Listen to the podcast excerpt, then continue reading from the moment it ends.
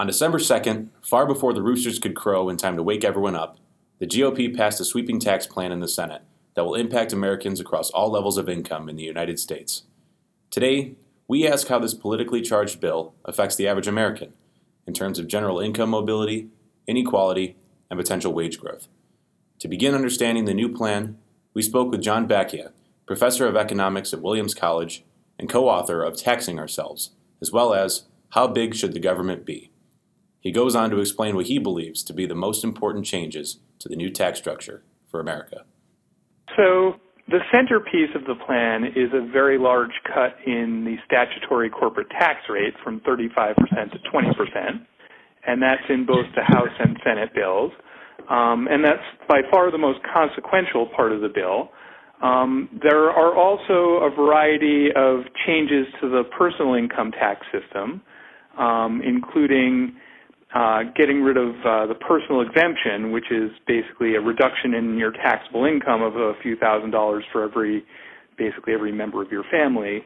Um, and then also getting rid of some itemized deductions. For example, most deductions for state and local taxes, um, and a few other itemized deductions. Um, in exchange for doubling of the standard deduction. Critics of the new tax bill have focused on the fact that the bill will increase the deficit, while proponents argue the decreased corporate tax rate will increase investment in American companies and grow the labor market, which would lead to increased wages. Many economists have noted the fact that corporate profits have been experiencing booms during the early quarters of 2017, while unemployment rates remain low at around 4%. This would usually indicate that wages too would rise given the high level of competition for those in the labor market. However, wage growth has remained fairly stagnant, barely keeping up with inflation. To us, this indicates that a large corporate tax cut or large influx of capital won't likely motivate firms to raise wages all that much. We asked Professor Bakija to help us understand the GOP's rationale behind cutting corporate taxes by 15%. I would say the Republicans hope that it's going to increase average wages because it leads to more capital investment in the United States. So that's the Republican rationale for the plan. They want to cut corporate tax rates, and they they argue that how it will help ordinary people is by bringing more capital investment into the United States, which would have the effect of raising wages. It's important to consider that a steep corporate tax cut will significantly decrease government revenue which the GOP is hoping to partly make up by motivating firms to transfer fewer funds to tax havens. We lower our, our corporate tax rate from 35% to 20%, corporations might pretend to earn fewer profits in tax havens and and admit that more of those profits are earned in the United States, um, and that might be beneficial for tax revenue. Although it probably wouldn't, it almost certainly would not be enough of a response to offset the lowered tax rate. Like lowering the tax rate from 35% to 20% loses a ton of revenue. We might get a little bit of it back because of less of this sort of fraudulent pr- profit shifting to tax havens, but it's unlikely to make up the whole amount. It's still way more attractive to pay a rate somewhere between 0 to 5% in the Cayman Islands than it is to pay 20% in the US.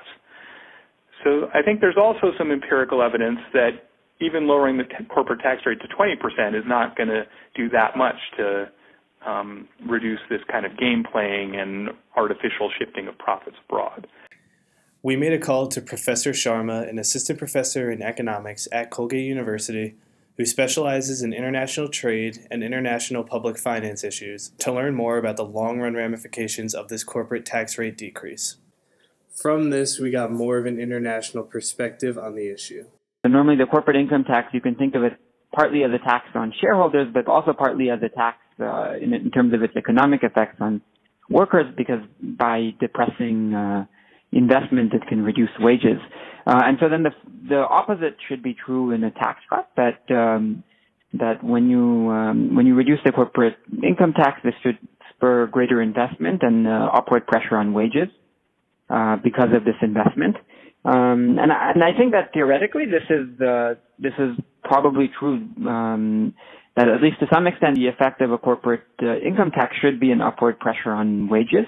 In regards to the major effects on the horizon with the corporate tax decrease, Lily Batchelder, a New York University professor who worked as an economist under President Barack Obama, stated in an article for Vox that the bill is investing heavily in the wealthy and their children by boosting the value of their stock portfolios, creating new loopholes for them to avoid tax on their labor income, and cutting taxes on massive inheritances.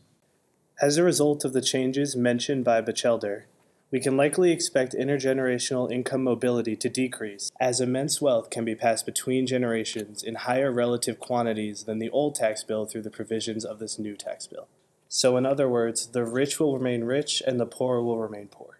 We asked Professor Sharma how changes in the inheritance tax will impact future economic mobility. So, one thing that this, this tax plan does is that it raises substantially the limit for the uh, estate tax.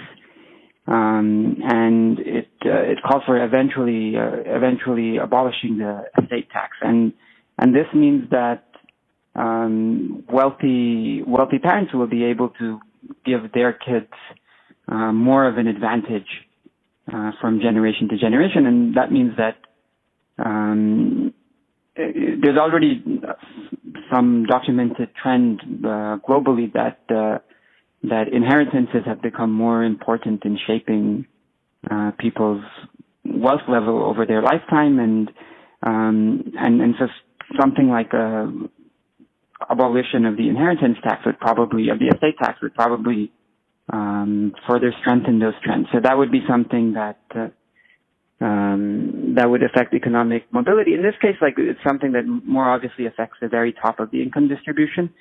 Um, but that's also the part of the income distribution where you've seen the greatest uh, uh, greatest increase in inequality over time. What Professor Sharma is saying here is that the changes in the inheritance tax will make it much less costly for large amounts of wealth to pass between generations of family members. This makes opportunities for economic mobility worse because one of the main components of economic mobility is family wealth. And if more wealth stays within these families, then the beneficiaries of these inheritances will have a larger relative economic advantage from the start. Professor Bakija further helps us understand how income mobility and inequality are connected. A lot of what we know about uh, what factors influence economic mobility comes from making comparisons across countries.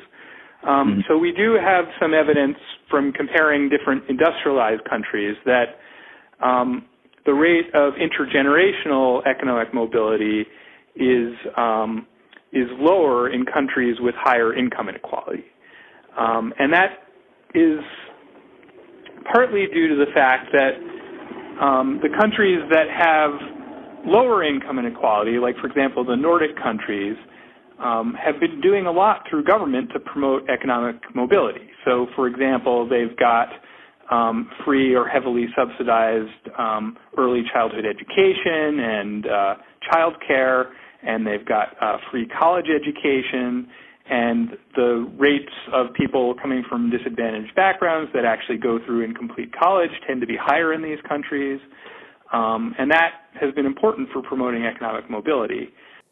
Professor Bakija goes on to state that the U.S. has less of an investment in education relative to countries with higher economic mobility. This has largely to do with its comparatively low collection of tax revenue. To wrap up, the Joint Committee on Taxation says under the Senate plan, the rich would get a tax cut while families earning 10 to $75,000 a year will actually get a tax increase over 10 years.